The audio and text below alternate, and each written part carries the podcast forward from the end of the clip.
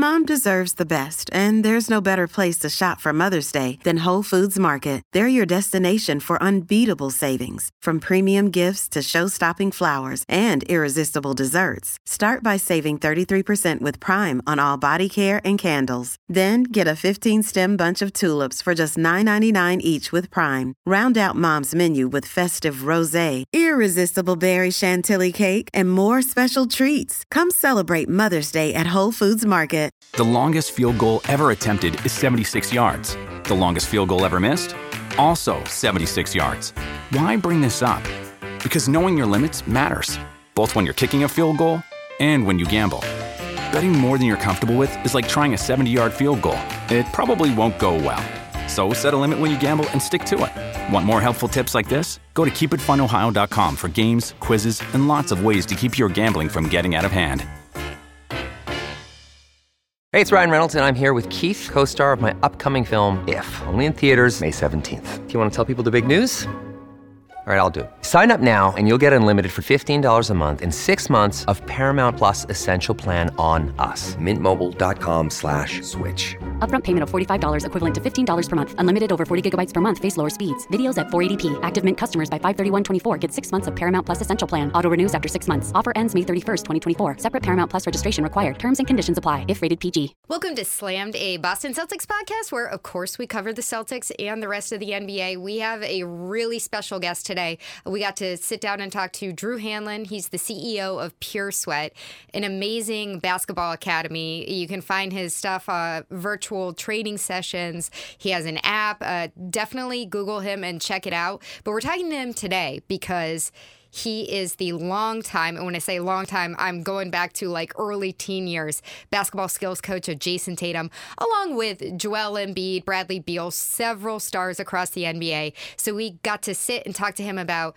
where Jayson Tatum is in his development, the M V P conversation, whether that is uh, taking place or not, some really interesting tweaks with his mechanics, and well, championship aspirations. So take a listen, and we will hit Take Flight right after that interview. With Kizik Hands Free Shoes, motion sounds something like this.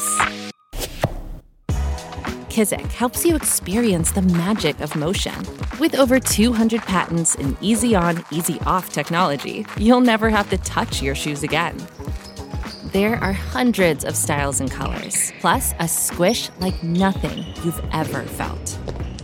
For a limited time, get a free pair of socks with your first order at kizik.com slash socks. We have a very special treat today. We have Drew Hanlen. Uh, he's C E O of Pure Sweat and a basketball skills coach to several N B A stars, including the Celtics' own Jayson Tatum. Drew, so happy to talk to you. I had the pleasure of talking with you during the Celtics-Sixers series in the playoffs last year. Um, so checking in, we talked a lot at that time about Jayson Tatum's commitment that he made to getting back to the finals uh, in the offseason prior to last season. Obviously, they came up short. And so I'm wondering, what are you seeing about his focus right now this season compared to where he was at last season in that goal of getting back to that final stage? Yeah, I mean, the, the goal and objective hasn't changed. I mean, ever since he, uh, you know, got to that that N B A Finals, he tasted, you know, what it's what it's like to be in that in that kind of, uh, you know, big moment, and uh, he wants to finish the job. And so obviously the Celtics, uh, you know, improved their roster, uh, improved their chemistry, improved their play, and have been rolling. And uh, you know, they're they're clearly right now the best team in the N B A, and so um, they want to just keep that momentum going into the postseason, where hopefully they can make a deep run and, and finish the job. Yeah, yeah, Drew, this is uh, is Esteban. Thanks again. Um, one of the things that I'm really fascinated with with Tatum, you know, he's twenty-five, turns twenty-six on Sunday. Um, for a guy that's this young, he's already done so much with his game. He's already, you know, depending on who you ask, maybe one of the top five guys in the league. How difficult is it just from season to season to actually improve when you're already at that high of a skill level? You know, it's funny because I get asked that stuff all the time, and, and my response is always the same. The best can always get better.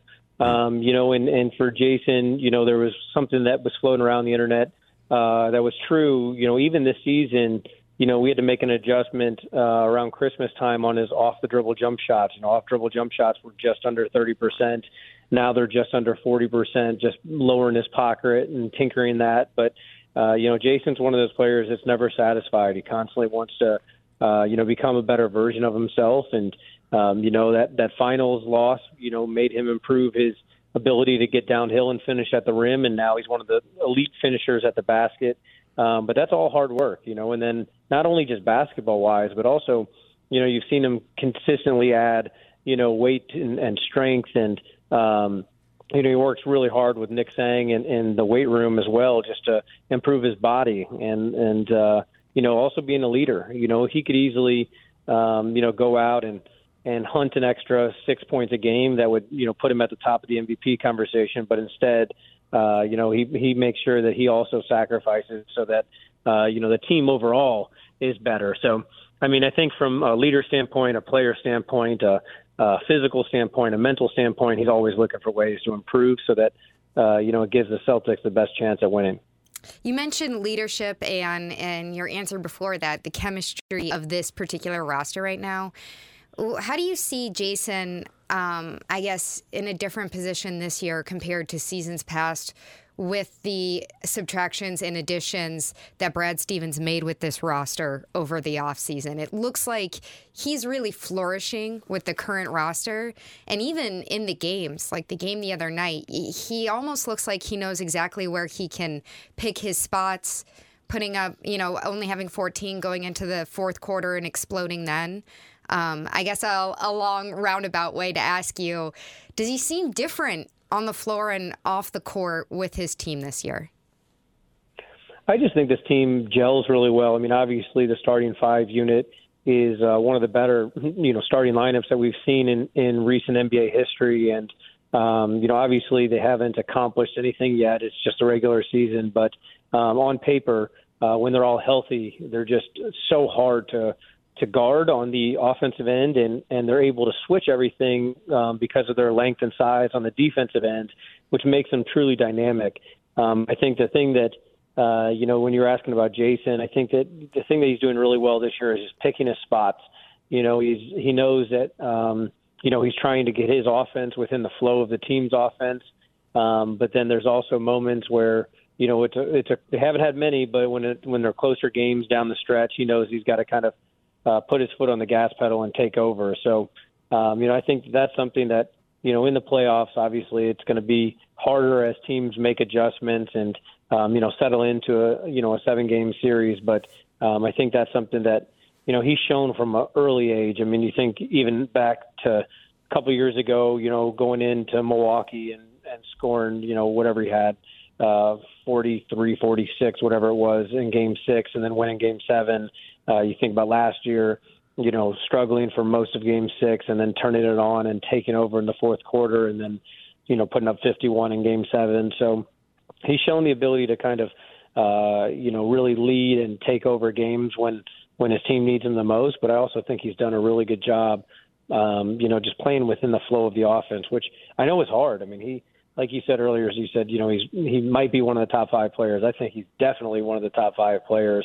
Um, and, you know, I think that he could easily put up some of these uh, ridiculous stat lines that other people are putting up if he wanted to and if the team dynamic was different. But, um, you know, that's part of sacrificing for the, the betterment of the whole team. Drew, you mentioned the visit around Christmas when you guys made an adjustment on Jason's shot. What goes into making those kind of adjustments? Is that something that you're watching a lot of film, or is that something like Jayson reaches out and he's like, hey, like, you know, can you help me with this problem? Like, what goes into making those kind of adjustments? Yeah, I mean, so the the real answer is we've been working together, I mean, ever since he was a freshman in high school. So we know each other. We talk every day. We do film after every game.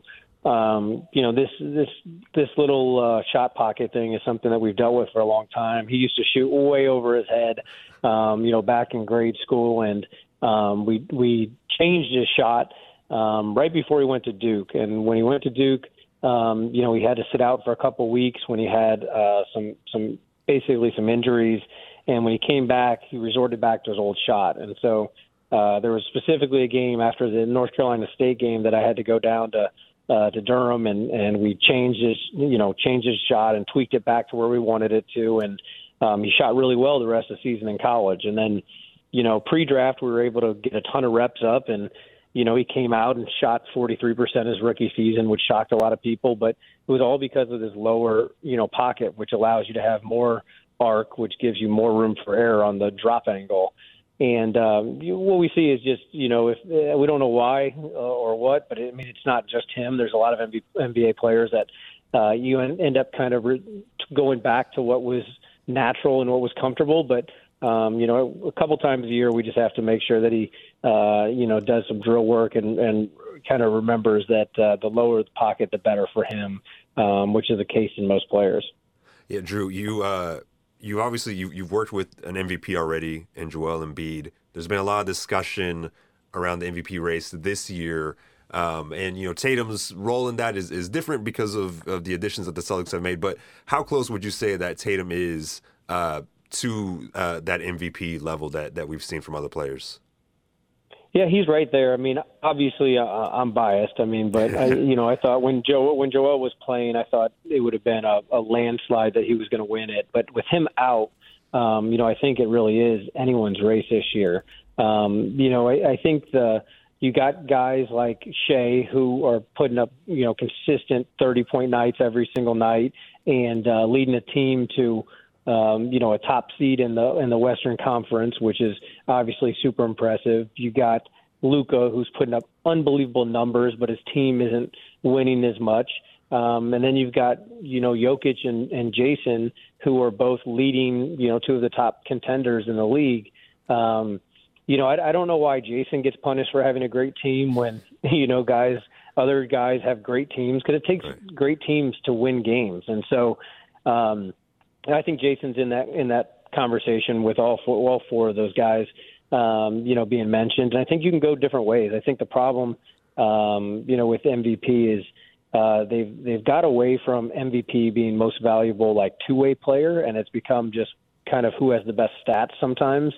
And so, you know, I even threw out on Twitter yesterday, I was like, they need to make an offensive player of the year. You know, they have defensive player of the year, which is recognizing who is the best just defensively. They should have an offensive player of the year, and then they should have an overall M V P, the one that impacts the game the most. Um, and regardless if they say that's Jayson or not, you know, it wasn't me just saying that for, you know, my client's benefit. It was honestly me just saying I think they need to, because defense is an important part of the game, and I think that when you talk about those four names that I just mentioned, you know, Jason's the best defender among those guys, which would, you know, give him leverage in this year's race. But uh, truthfully speaking, you know, we talk about this all the time. I talk about this even with Joel. Um, when you look at some of the N B A greats, you talk about Kobe Bryant, he won one M V P.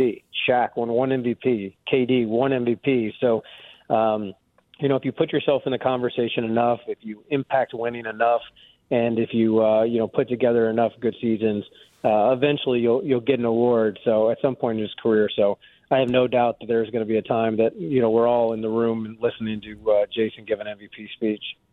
My ears perked up because you mentioned Kobe there, and I know that that's someone who uh, Jayson had a great affinity for and models a lot of his perspective off of. So have you guys ever talked about that, that it took Kobe such a long time in his career? He won these titles very early on, and then he gets the M V P recognition a little bit later, and like you said, in a limited fashion compared to a lot of other stars of that caliber. Have you ever had that conversation with Jayson as, you know, these things will come at different times in your career? To be honest with you, we're not just kind of doing the media um, run around and just saying one thing and saying something else behind closed doors. Jason's only focus is winning the championship.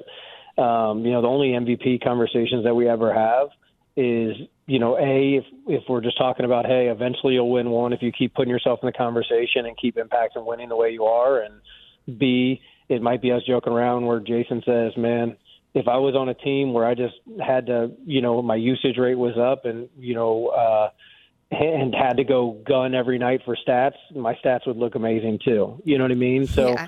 uh, we never, we never really talk about M V P. The only thing that ever crosses our plate is really just how do we impact winning more? How do we, you know, finish the job that, that he's tried to, to finish for the last couple of seasons. So, Um, you know, that's that's the truth. You know, I think that some people think it might just be one of those oh, behind closed doors, they're, they're gunning for it. But trust me, if Jayson was gunning for it, he could easily put up thirty-five a night. You know, he, he really could. It, it wouldn't be very hard. But, um, you know, his overall goal and his only goal is to – he would rather have a finals M V P. Let's put it that way.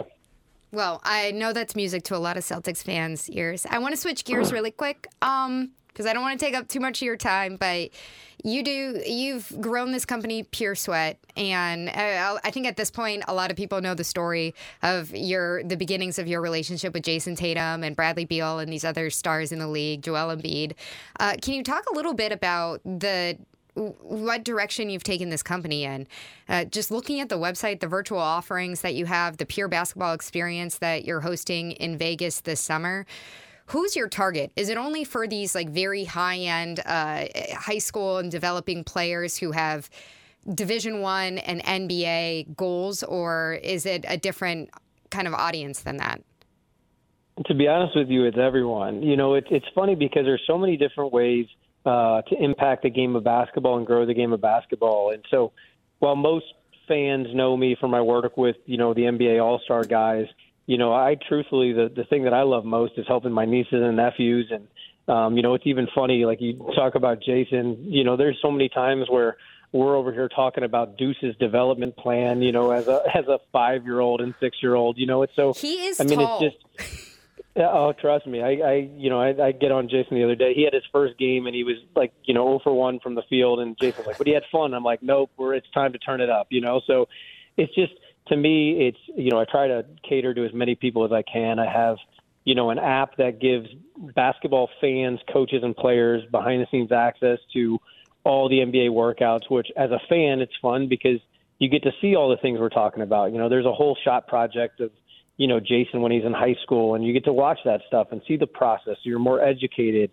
Um, you know, then there's, you know, experience events where people that want to be scouts, uh, you know, where we bring in a bunch of N B A executives and teach them how to, you know, kind of move up the ranks in that world. Or if you want to be a basketball trainer, how to do it the right way. Because the problem is there's so many basketball trainers right now that, um, you know, they're more marketers than they are trainers and developers. And so, really, I, I want to impact the game at at, at uh, more wide scale level, and so for, for fans, I want to give them good educational resources because I think that so many fans are gravitated towards the, you know, GOAT debate and, you know, the uh, let's put down this player so we can, you know, put this player above them, and uh, the discussions instead of, you know, education. And for the players, I want to just, you know, I was a hardworking player that, you know, had to do everything to squeeze every ounce of potential out of my, my own game so I could play, you know, college basketball. I, I want to be able to help those players um, as well as the elite players. So for me, it's just all around about growing the game of basketball. Basketball has been amazing to me. And, uh, you know, I want to give back to anybody that, that loves basketball like I do. Yeah. Uh, Drew, before you go, uh, you know, uh, one of the things that is on a lot, on a lot of people's minds is this idea of specialization. Uh, when it comes to when people, when young players should f- be focusing on, on one sport, uh, w- when do you think uh, that that should come in, in a player's development? You know, I don't think there's a perfect age. You know, I think the, the one thing that I recommend is, you know, for letting them fall in love with the game. You know, that's the biggest thing that I've told my my sister who has, you know, the, the six and four, five and all those young kids. I'm like, let's just let them watch as many N B A games as possible. Let's bring them around N B A games. Let's bring them to college and high school games. Let's bring them to camps and clinics. Let them fall in love with the game, because if they love the game, then they're going to want to play the game more. They're going to want to practice more. They're going to do all those things. And then once they do have that love and want to spend time on the court, then the second step is actually starting to work smarter, where you're you're actually giving them the right tools and right techniques and right skills and right drills so that they can improve their game. And then that hunger will take them to places where, you know, no one could push them without that love. So I always think that, you know, the first part about them is just bringing them around, talking the game, and, and really get them to fall in love with the game. Um, I think that, you know, being able to play multiple sports not only develops uh, different aspects and different skills, but it also allows them to, to truly pick which sport they love the most. Mm. Um, you know, and, and I think that whenever they do find a, kind of fall in love with one, I think that's Uh, the point where they can start focusing on that one while still doing the other ones. You know, I don't think that they have to specialize at any point. I just think that, you know, once you get to the thirteen years old, fourteen years old, you have to choose what kind of lifting program do you want. You know, do you want to lift like a football player, or do you want to lift like a basketball player? You know, do you want to, um, you know, spend your mornings before school going to the gym and getting up a bunch of shots, or do you want to go to a field and kick soccer balls around? So, you know, I'm a big believer in kind of doing everything. Let them be kids. Um, let them fall in love with whatever their true passions are, whether that's a sport or whether that's, you know, something in music or whether that's something that has nothing to do with either one of those things. So um, to me, I believe that, that all great players truly love the thing that they do. They crave improvement and they, they're willing workers. And so um, if you have those three things and you blend them up, I think that's when you have a chance to be uh, really good and, and kind of uh, capitalize on your potential. All right. Drew Hanlen, one of the busiest guys around the N B A, uh, C E O of Pure Sweat. Thank you so much for taking the time for us, uh, taking a few minutes out of your day. Awesome. Thanks for having me on, guys. Thanks. Thank you, Drew. Time for Take Flight. This is the portion of the pod when we look around the league, uh, give our quick hot takes around the league, and also just focus in on some specifics with the Celtics themselves. So let's start there, because the Celtics currently on a nine-game win streak. I'll start here. How long do you guys think it reasonably can last? And what do you read into it, given that they're not the only team in the N B A this year that has reached the heights of a nine-game win streak, as impressive as that is? Yeah. Yeah. Uh, so I was looking into it last night. The Cavs, Knicks, Clippers, and Magic have all also won nine games in a row. I think they probably break the ceiling. Uh, next five games, Dallas, Golden State, at Cleveland, at Denver, at Phoenix. Um, I could see them winning at least the next two. I mean, any, any you know, it's the N B A. Anybody can be any Yeah, but team. Golden State is always that weird right. big brother situation. Yeah, yeah, and, and you know, we, we were talking about this. Um, I guess, you know, it, it, but I could also see them winning every every game, at least of, of this, this five-game slate that's coming up. So I wouldn't be surprised either way if, if we're talking next week, oh, they, they're on a fourteen-game streak or, you know, it, it resets. Um I think at least two, at least two more. Uh, I don't know, sir. How do you feel? I look at that Cleveland, Denver, Phoenix stretch as the one that's really going to test That's rough. Them. But I think, like, Dallas, they should be able to beat. They already took care of them handily earlier in the year. Golden State, like Megan mentioned, is kind of that big brother. That's a team they really struggle with. So this is going to be a test. But I look at that Cleveland, Denver, and Phoenix all on the road in three or four different nights. That's uh. That's a tough stretch, and I can see them dropping one of those. To me, I think it just illustrates my concerns with this team are really, and this might sound stupid, whatever, like they're really not about so much the basketball matchups on the court, because the way that this team is constructed, you can match for match most players. Yeah. Um, Scal was on a radio show yesterday, and I thought that he had really interesting perspective about the kind of team that gives them fits. And it's a team that's physical and a team with a shot blocker. And I also think that if you look at a team like Golden State, sometimes it's a team that they just have this history with. Clearly, they have history with Golden State. That seems to be a team that they always circle on the calendar. They have a very weird dynamic with the Heat. It's yeah. a rivalry, and it absolutely should not be. And these are the kind of teams, when I look at how talented and how rolling this team is, not that breaking a nine-game win streak, you know, not getting to ten or eleven is like the end of the world. Mm. But when you're looking at the overall what's going to trip up this team when anything's at stake, those are the kind of matchups that scare me. Uh, going to Scal's comments, who else on their schedule is physical, has a, has a shot blocker? They've already s- swept the Heat, so they're not going to see them anymore. And I'll put Adebayo in that uh, realm of, of a shot blocker. Uh, who else would you put that, that meets that criteria? I guess maybe Milwaukee I, with, with Giannis uh, and Brooke Lopez as well? I would wonder about the Knicks just at full strength. Yeah, Just yeah, yeah, because yeah. if we're talking about a tough team that's going to play you very um, physically on defense yeah. and be pushing you a little bit and making you uncomfortable. Yeah, yeah. You know, maybe they're not that exact composition that Scal is mm-hmm. talking about. Obviously, Terp, you were there in person. Like, they handled the Knicks. Yes. They that very whole much, second half was all, all Boston. Very much didn't make it look like they're, they were even in the conversation.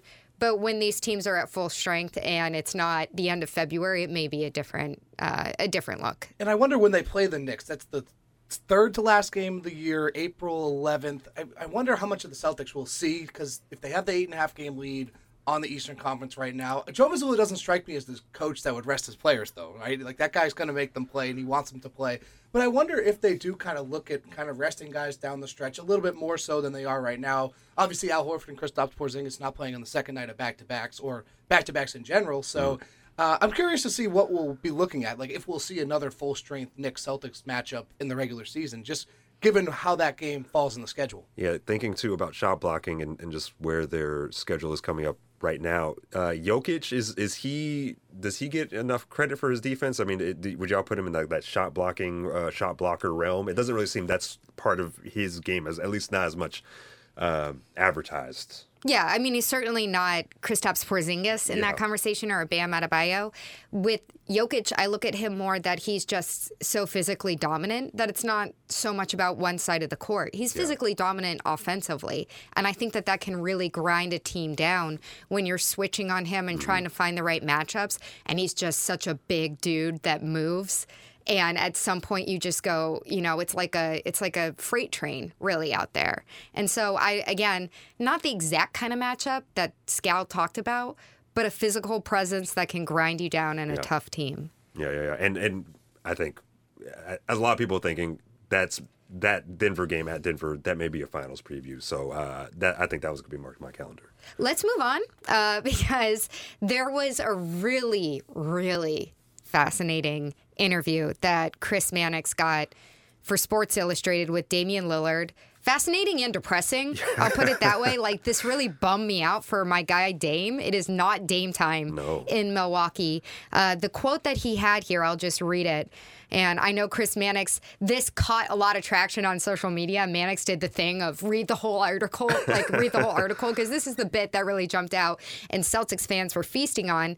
So Damian Lillard told Chris Mannix, I thought we were going to be how Boston is right now, but I think what I've learned is that some things take time, especially stuff that has reward in the end. You can't come into it and think that it's just going to be all peaches and cream. We've had our ups and downs. We've had a coaching change. I haven't completely settled into finding who I am on this team, and that's kind of a tough thing.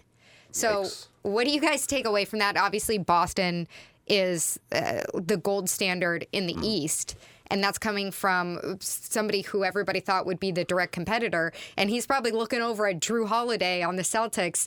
It's the SpongeBob meme of him looking out the window at, yeah. you know, Patrick playing outside. Right. Um, it, it's at least like a little bit, uh, not, not naive. He's Damian Lillard. He knows. But like, the Celtics had been building up to this moment for a long, long time, uh, and the Bucks, they they had the core, but you're, you're I guess they sort of wanted to make a almost like a super team sort of situation where you automatically have a couple superstars, uh, and that doesn't necessarily always work uh, as quickly as people think.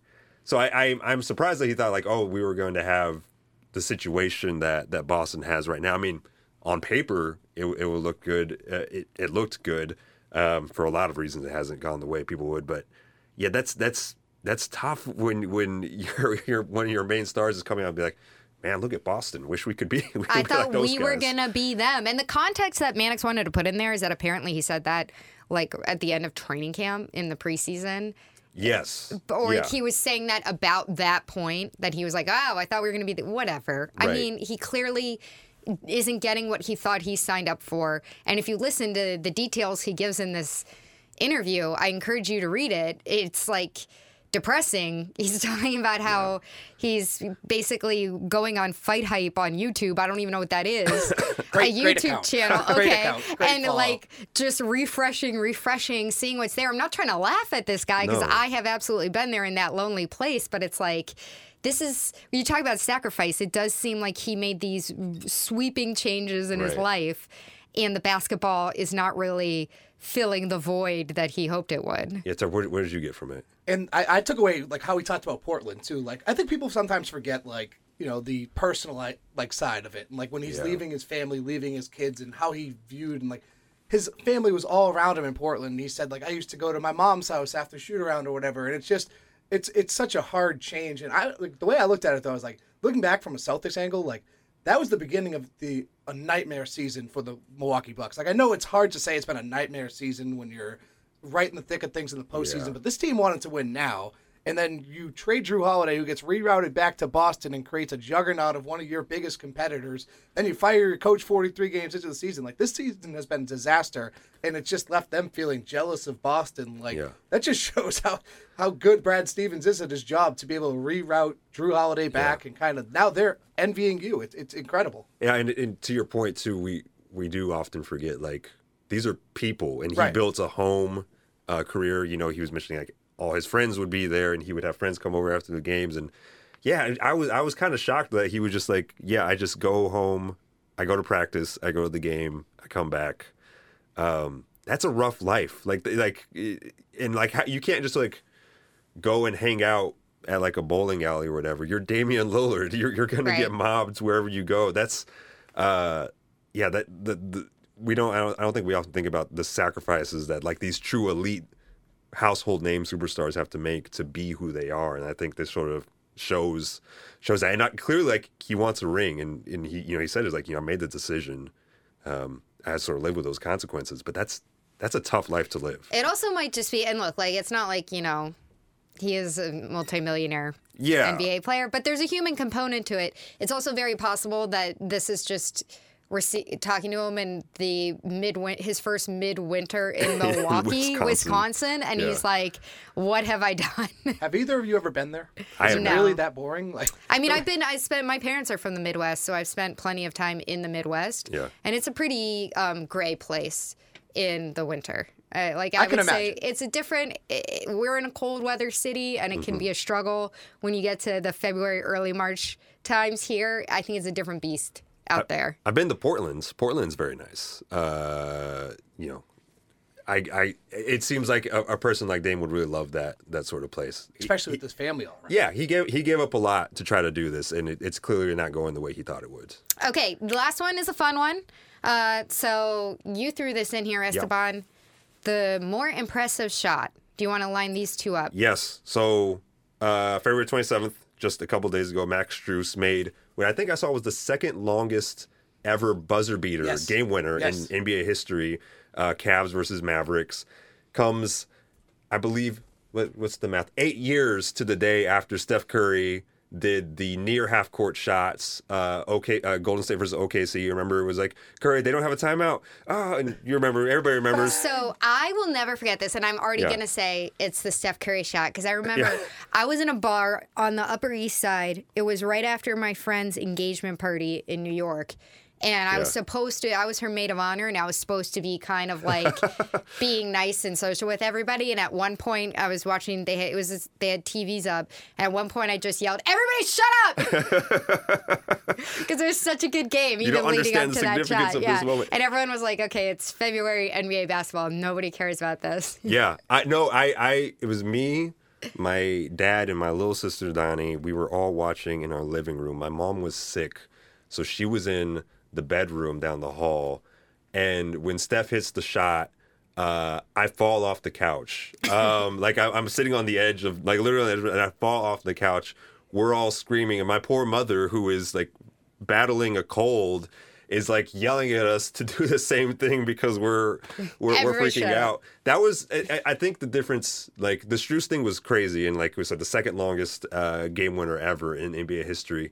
Um, But that's more of like a Hail Mary, and like when Steph did it, it was it was controlled. Like he wasn't like heaving it. He, it's he was the doing difference it of like you th- can can the person replicate it or not. Yeah, and you're like, yeah, Steph could replicate that. I feel like everyone was watching that game too. Like I, yeah, I, I was at my grandmother's. I remember I was in like middle school yeah. when this happened. I remember this like clear as day. I was like at my grandmother's watching it. Like my parents went out back in middle school, and you had to go get babysat by the grandparents. I was there watching the game, and I feel like everyone was watching that game. And like you said, like the Strus thing was kind of a Hail Mary. Like this yeah. one, he pulled up. He he knew what he was going for, and for. Uh, The Warriors and Steve Kerr not to use the timeout was incredible was stuff. Incredible. Although not to take away from Max Strus, because I think he like I forget the, the stretch he had he in was the five fourth of five quarter from three. Yeah, fifteen. And incredible yeah, stuff. In like five minutes. Yeah, and I, I, I, I, you know, we, I, we've watched him here with the the Heat. Uh, you know, ha- have do some some real damage against the Celtics in the last couple of years.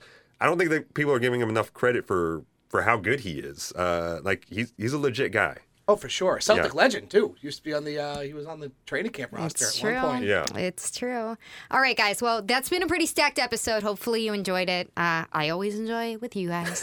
so, uh, good slate of games coming up, as we discussed. We'll be back with you guys next week. And thanks for hanging out with us.